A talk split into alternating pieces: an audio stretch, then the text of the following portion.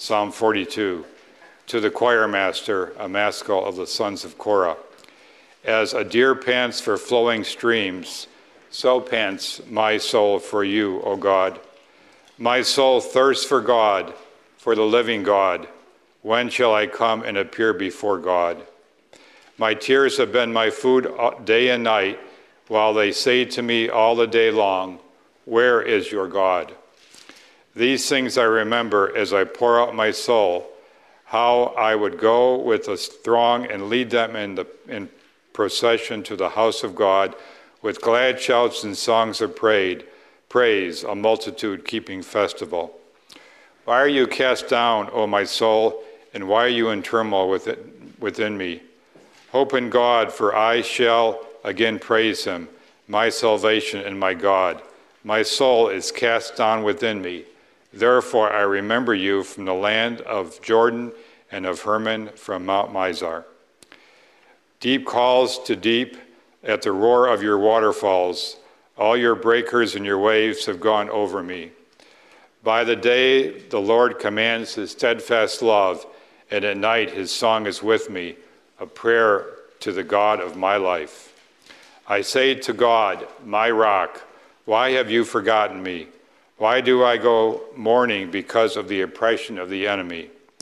As with a deadly wound in my bones, my adversaries taunt me, while they say to me all the day long, Where is your God? Why are you cast down, O my soul, and why are you in turmoil within me? Hope in God, for I shall again praise him, my salvation and my God. The grass withers and the flower fades, but the word of our God shall stand forever. That maybe you've come across, you've heard or read it somewhere.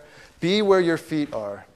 Uh, it's a phrase that was made popular recently by sports executive Scott O'Neil, whose best selling book is titled Be Where Your Feet Are Seven Principles to Keep You Present, Grounded, and Thriving.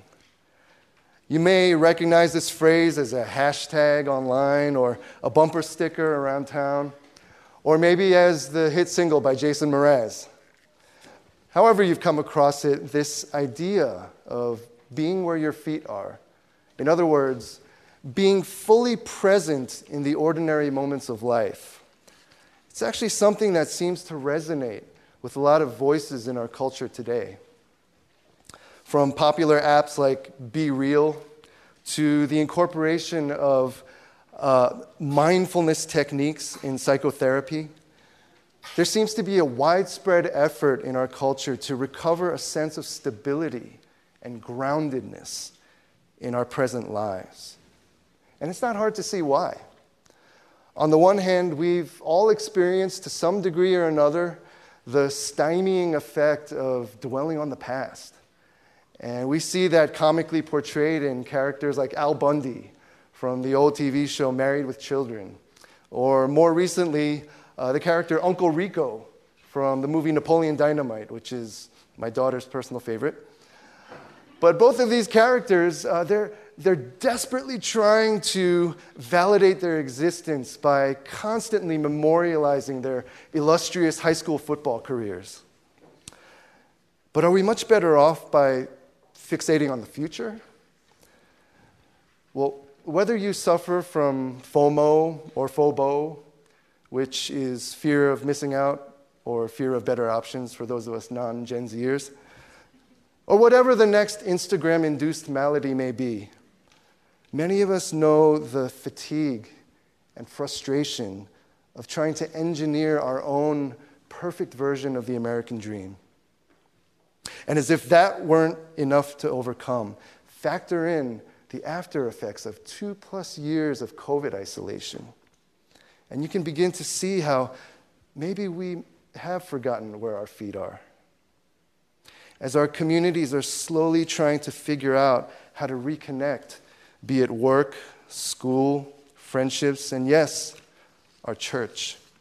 Perhaps you've noticed a kind of relational inertia that seems to prevent you from really engaging those around you in a meaningful way.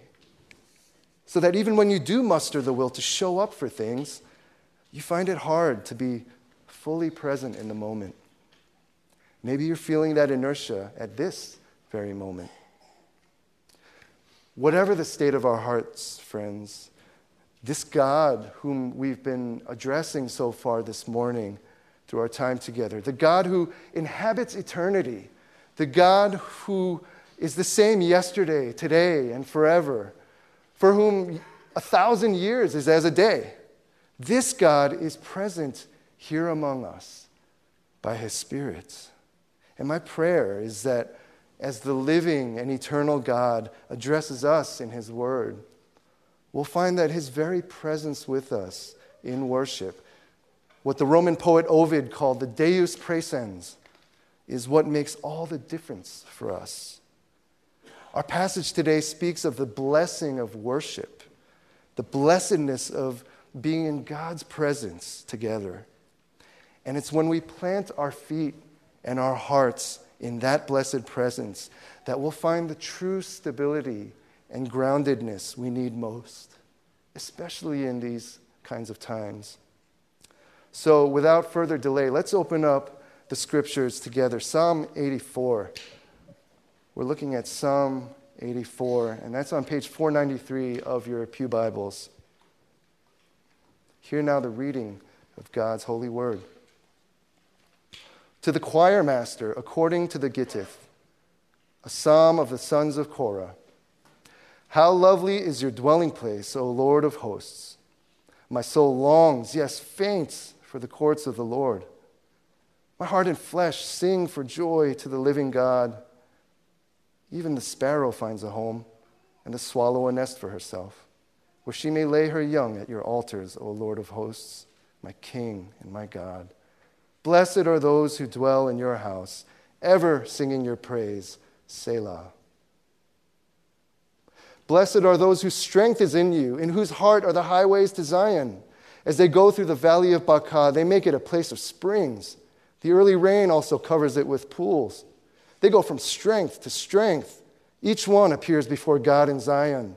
O Lord of hosts, hear my prayer. Give ear, O God of Jacob. Selah. Behold our shield, O God. Look on the face of your anointed. For a day in your courts is better than a thousand elsewhere. I would rather be a doorkeeper in the house of my God than dwell in the tents of wickedness. For the Lord God is a sun and shield. The Lord bestows favor and honor. No good thing does he withhold from those who walk uprightly. O Lord of hosts, blessed is the one who trusts in you. This is the word of the Lord. Thanks be to God. Would you pray with me a moment? Blessed Jesus, at your word, we are here, as we just sang, to love and fear you. We want to know you and the power of your resurrection. So please, by your Spirit, open up to us your word that we may understand, and that with that understanding, we may be changed and sanctified within and without, so that as we go from here, we would live lives characterized by those who have been with you in your presence. We ask it in Jesus' name. Amen. Now, as we were reading, you might have noticed this. There's this term Selah, and it appears twice in the psalm. What Selah is, it's, it's basically a literary or musical notation uh, kind of a signal or a cue to the reader. And what it most likely means is something like pause or break. And it divides this psalm into three parts. And so for uh, a PCA preacher who loves three point sermons, boom, we're good to go. And so I was quite thankful for that. Um, but each of these parts is centered around a specific blessing or benediction, a good word. And so let's look at each of these parts in turn. That's how uh, our, our teaching today is going to be divided. These three aspects of the blessing of worship. First, the thing, the thing we see from the beginning is a passion for God's presence. That's in verses 1 through 4. A passion for God's presence. How lovely is your dwelling place, O Lord of hosts! My soul longs, yes, faints for the courts of the Lord. My heart and flesh sing for joy to the living God. Now, right off the bat, we're faced with a curious scenario. The psalmist, if you noticed, is not being where his feet are. While we don't know exactly who he is or his life situation, the superscript of the psalm says it's a psalm of the sons of Korah, but the word of is ambiguous. We don't know if it's about the sons of Korah or in reference to them or authored by them. It remains an issue of debate among scholars. But regardless, it would appear that whoever this is, this faithful worshiper, this psalmist, is away from the temple in Jerusalem, which was the God ordained epicenter of Israel's worship. And that displacement causes him to long for God's presence all the more. You can almost feel it coming off of the page. Wherever he is at the moment, he's consumed with this yearning and this passion for God's presence. And there are three things we see about the psalmist's passion. First, it's holistically human. The psalmist's passion is holistically human. Notice the words he uses in verse 2. His longing for God's presence is so intense that it causes him to faint. A word which could also be translated waste away or pine away. It's not only his heart, but his flesh as well that sings for joy to the living God. In other words, his entire being is consumed with this intense emotion of longing. Now, we might assume that this intensity of emotion is due to his unique situation. Maybe just because he's been displaced from the temple, he's having these feelings and these urges. And you could say that his case is maybe one of absence making the heart grow fonder, as they say. But I think there's actually more in view here than simply how the psalmist feels at this moment. It's the more fundamental reality that when we come into God's presence in worship, He welcomes us as fully integrated human beings. And this, I think, might be a point worth considering as we kind of hit the pause button, especially for us in the Presbyterian and Reformed tradition. And this could be kind of a touchy topic so early on in the sermon, but I think the gospel gives us enough resilience, friends, to be honest about our cultural biases, to be aware of the ways that our expectations and norms for expression and worship are shaped by the culture of our church tradition, even when we think those expectations are simply biblical. In our church culture, when it comes to worship, it's, it's no secret that we place a high premium on things like orderliness, reverence, and doctrinal precision and exactitude. All of which, of course, are good and necessary human expressions of worship. But I think it's worth asking what might we be missing out on when we assume that these are the only or even most appropriate expressions of worship. Some years ago, when I was still single, I was living with a few roommates, and uh, one of them used to love getting into these, these uh, back and forths with me about all the problems he had with the modern praise and worship movement. And I think he, he kind of saw me as the right roommate to have these conversations with because I just happened to be the church musician that lived in the, the apartment. And, um, you know, I, I would agree with many of his opinions, uh, but others, not so much. And I remember there's this one song that he uh, just had really strong opinions about because he was bothered by all the repetition in it. And uh, at one point, he said something to the effect of, You know, I just don't understand why we have to sing that line more than once. You know, like, after the first time, wouldn't God just be like, okay, got it, no need to sing that again? And, you know, we had some laughs about it, and, you know, it was a pretty lighthearted conversation. He and I were, you know, relatively close. Uh, but later, the thought occurred to me, you know, what, what if that is the case? And what if the only compositional formula that God enjoys listening to in worship is one where uh, we just avoid repeating unless it's absolutely necessary. Um, we might actually be running into a problem. Because what then do we do with Psalms like 118 and 136 just to name two. I mean, how many times would we be able to sing His love endures forever until it became too rep- repetitive for God? Or what about certain historic church music traditions, such as the African American gospel music tradition, where the use of repetition is intrinsically tied to the properties of the genre itself? Can we really say that the genre as a whole is unsuitable for the worship of God for that reason alone?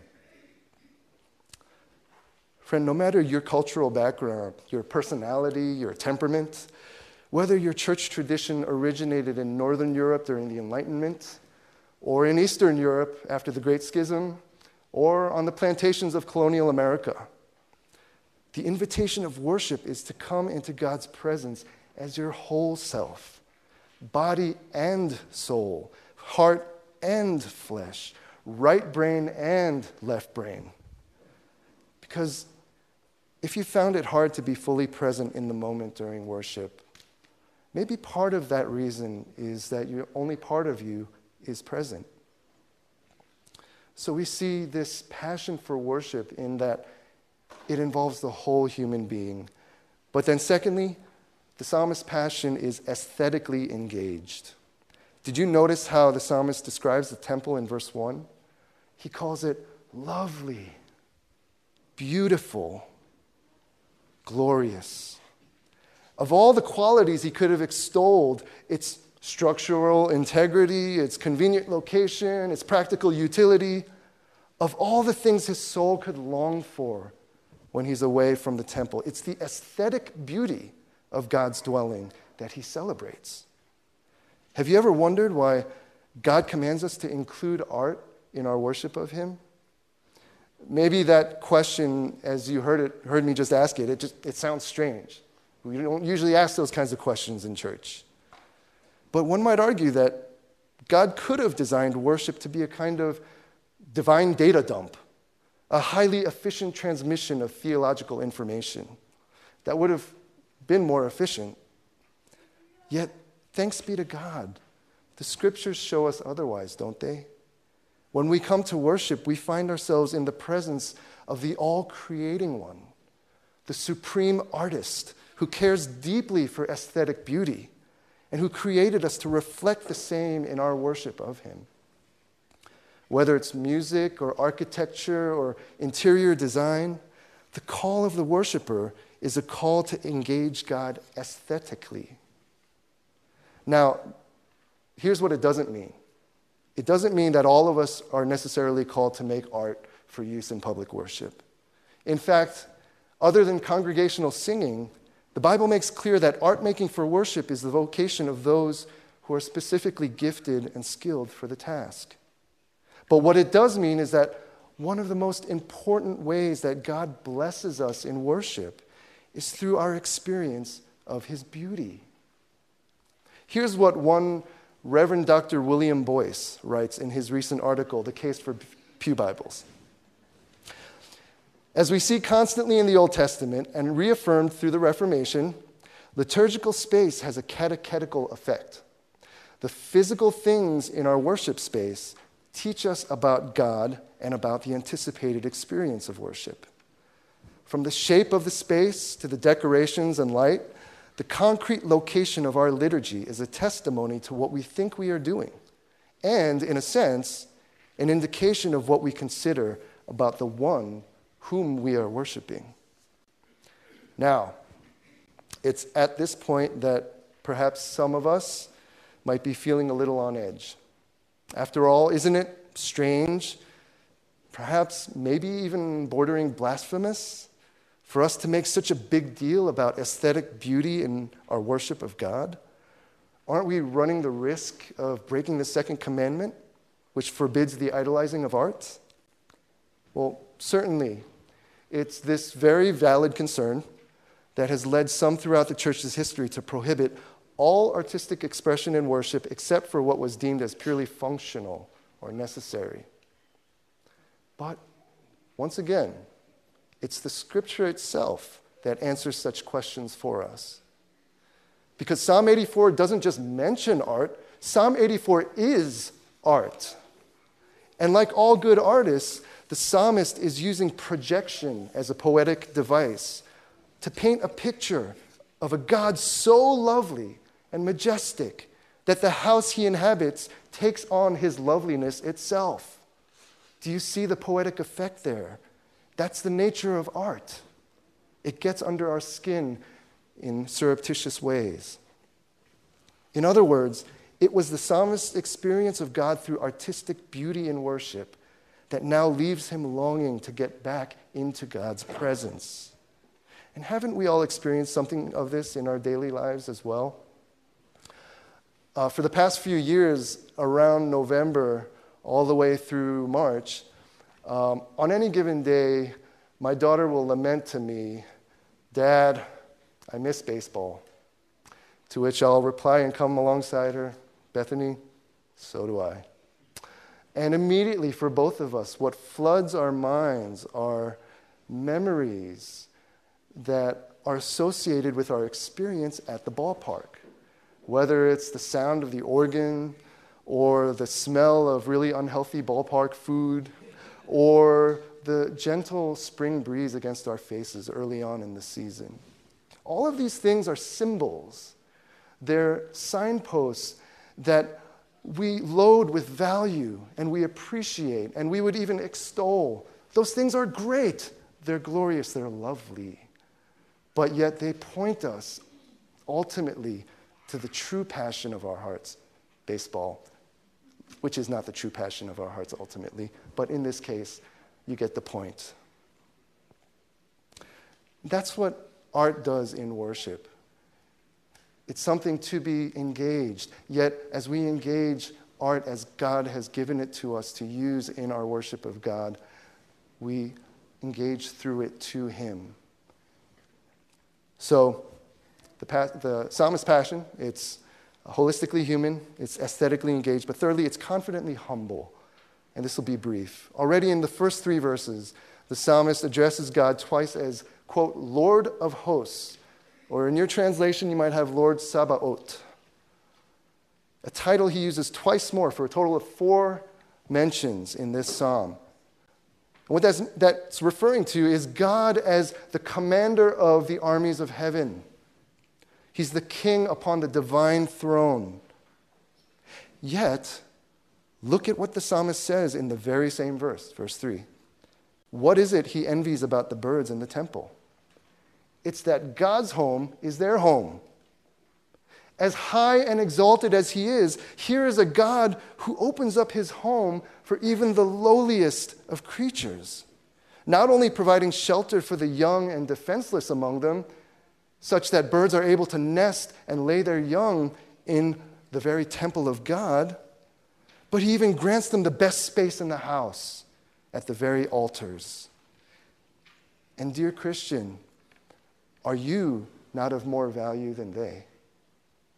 The blessing of worship is the humble confidence we have to take shelter in the courts of the King, to know that even when we're at our lowest, when we're at our weakest and most helpless state, the presence of God is for us a safe space to take refuge and heal.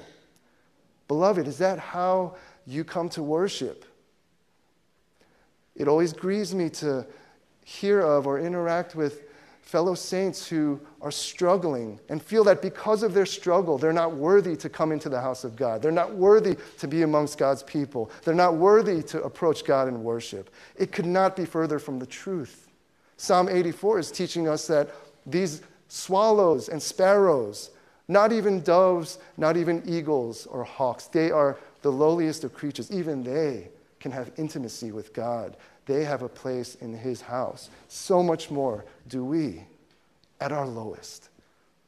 So may we remember that. May we take that to heart. May we have that kind of humble confidence to go before God and be in his presence, not despite, but because we are at our lowest. The blessing of worship is the humble confidence we have to take shelter in the courts of the King. And that brings us to the second blessing of worship. We saw a passion for his presence. Secondly, strength in our sufferings. We see that in verses 5 to 8. Now, It's clear from these verses that wherever he is, the psalmist is experiencing suffering of some kind. Perhaps it's akin to what, we, what Elder Mark read for us in Psalm 42. We don't know. But in verse 8, the petition, Hear my prayer, give ear, is one that appears in several other Psalms as well. And in each instance, it's a cry of distress to God for him to intervene on the psalmist's behalf. It's a desperate plea. And not only that, but verse 6 speaks of worshipers on their way to Zion having to pass through this valley of Baca. And while Baca could literally be translated balsam tree, a more poetic translation would be weeping or tears. And it's where we get the phrase vale of tears, V A L E. Yet it's as they go through this vale of tears, what do you know? It becomes for them an oasis. In other words, there's such blessing, such soul stabilizing strength from being in God's presence that even through our sufferings, somehow, God is able to bring forth life and vitality and to transform our weakness into strength. How is this possible? Well, there's something amazing in verse 5, and it's actually easy to overlook. Blessed are those whose strength is in you, in whose hearts are the highways to Zion. You see, the blessing of worship is not just an experience for God's presence that we have for an hour and a half once a week, only to go back to our lives as they were before. No, God works through our worship to actually change us. Worship is a formative event. He strengthens our souls and orients our hearts toward Him through the means of grace, so that whatever vale of tears we must cross that coming week or in that season of life, that valley can become for us a driveway leading back to God's house. Have you had this kind of experience in worship, friend? Even as we show up here each Sunday, we all face the temptation to find and misplace our strength in something or someone other than God. And you know what? It's no different for me as a pastor and worship leader. At our session meeting this past week, Pastor Billy led us through an article by Trevin Wax exhorting pastors to, in essence, be fully present ourselves in worship. Here's what it says Come what may, there's no substitute for love. Loving God, loving to worship, loving to worship God with his people loving to hear God's word and to feast on his goodness at the table. God forbid we lose the fire of love and hand down religious formulas that no longer burn within our hearts. We are worshipers. And unless we are filled with ardor and devotion for our task of leading our congregations into an encounter with the living God, our churches will never become an oasis of God adoration in a parched and weary land.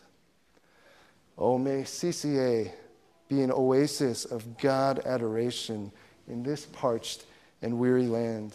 Amen? Amen. Well, it brings us to our last point. We've seen a passion for God's presence, we've seen strength in our sufferings, but there's another blessing that's offered to us here in this psalm, and it's the secret of holy contentment.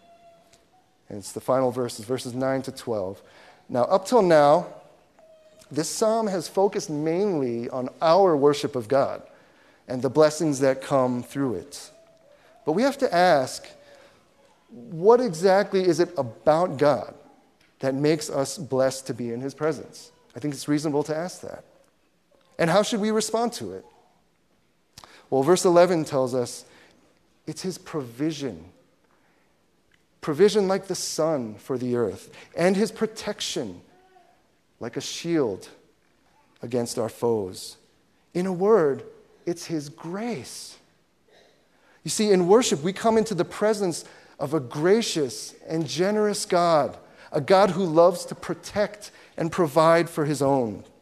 No wonder the psalmist is so eager to get back in His presence. Unlike all the pagan gods in antiquity, who demanded more from their worshippers than they themselves could give, the true and living God, calls us to worship first and foremost by giving of Himself. You know, there was a period of about two years in my 20s when it seemed like everyone I knew was getting married. And maybe you know, some of you can relate to that.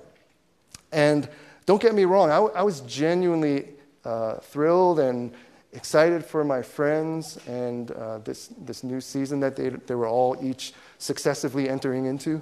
But uh, it, was, it was a little bittersweet. It was a little tough because I was at a point where I was kind of struggling to figure out how I could afford to go to all these weddings. Um, and to my shame, I'll be honest, I actually don't remember it, most of them.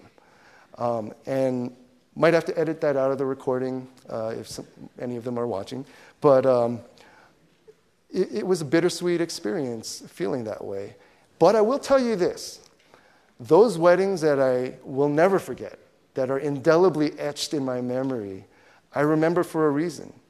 Because at each of these weddings, I could clearly see how the hosts, the bride and the groom, went above and beyond, overwhelmingly generously, to throw a party that none of their guests would ever forget. It was their gift to their guests. And that's what I felt, even more than whatever it cost me to go or whatever it cost me to give them a gift for it. I came away feeling like I was the recipient. And friends, that's the kind of celebration that worship is, because that's the kind of God that God is. He's a giver, He's generous, He's not demanding, coercive, or pushy. And so, what would be the only fitting response to this kind of grace? Well, verse 12 sums it up with one word trust. Blessed is the one who trusts this God. But verse 10, it actually paints a picture for us. It's a picture of holy contentment, a deep contentedness in all that God is and has done for you, such that nothing the world can throw in front of you can dangle out before your eyes.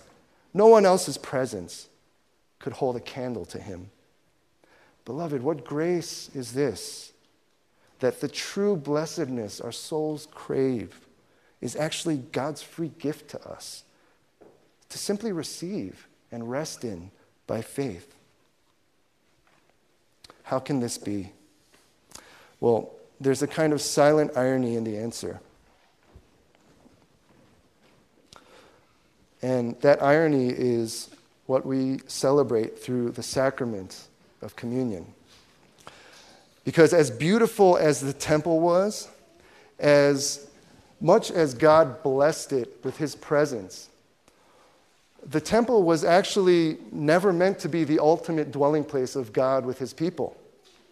The temple was actually a foreshadow of something else, something greater that was to come.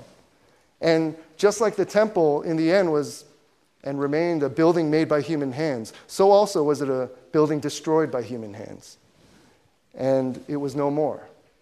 Yet God's purpose continued because he made good on his promise through the, ta- through the tabernacle and then the temple to send the true temple, Jesus Christ, his son.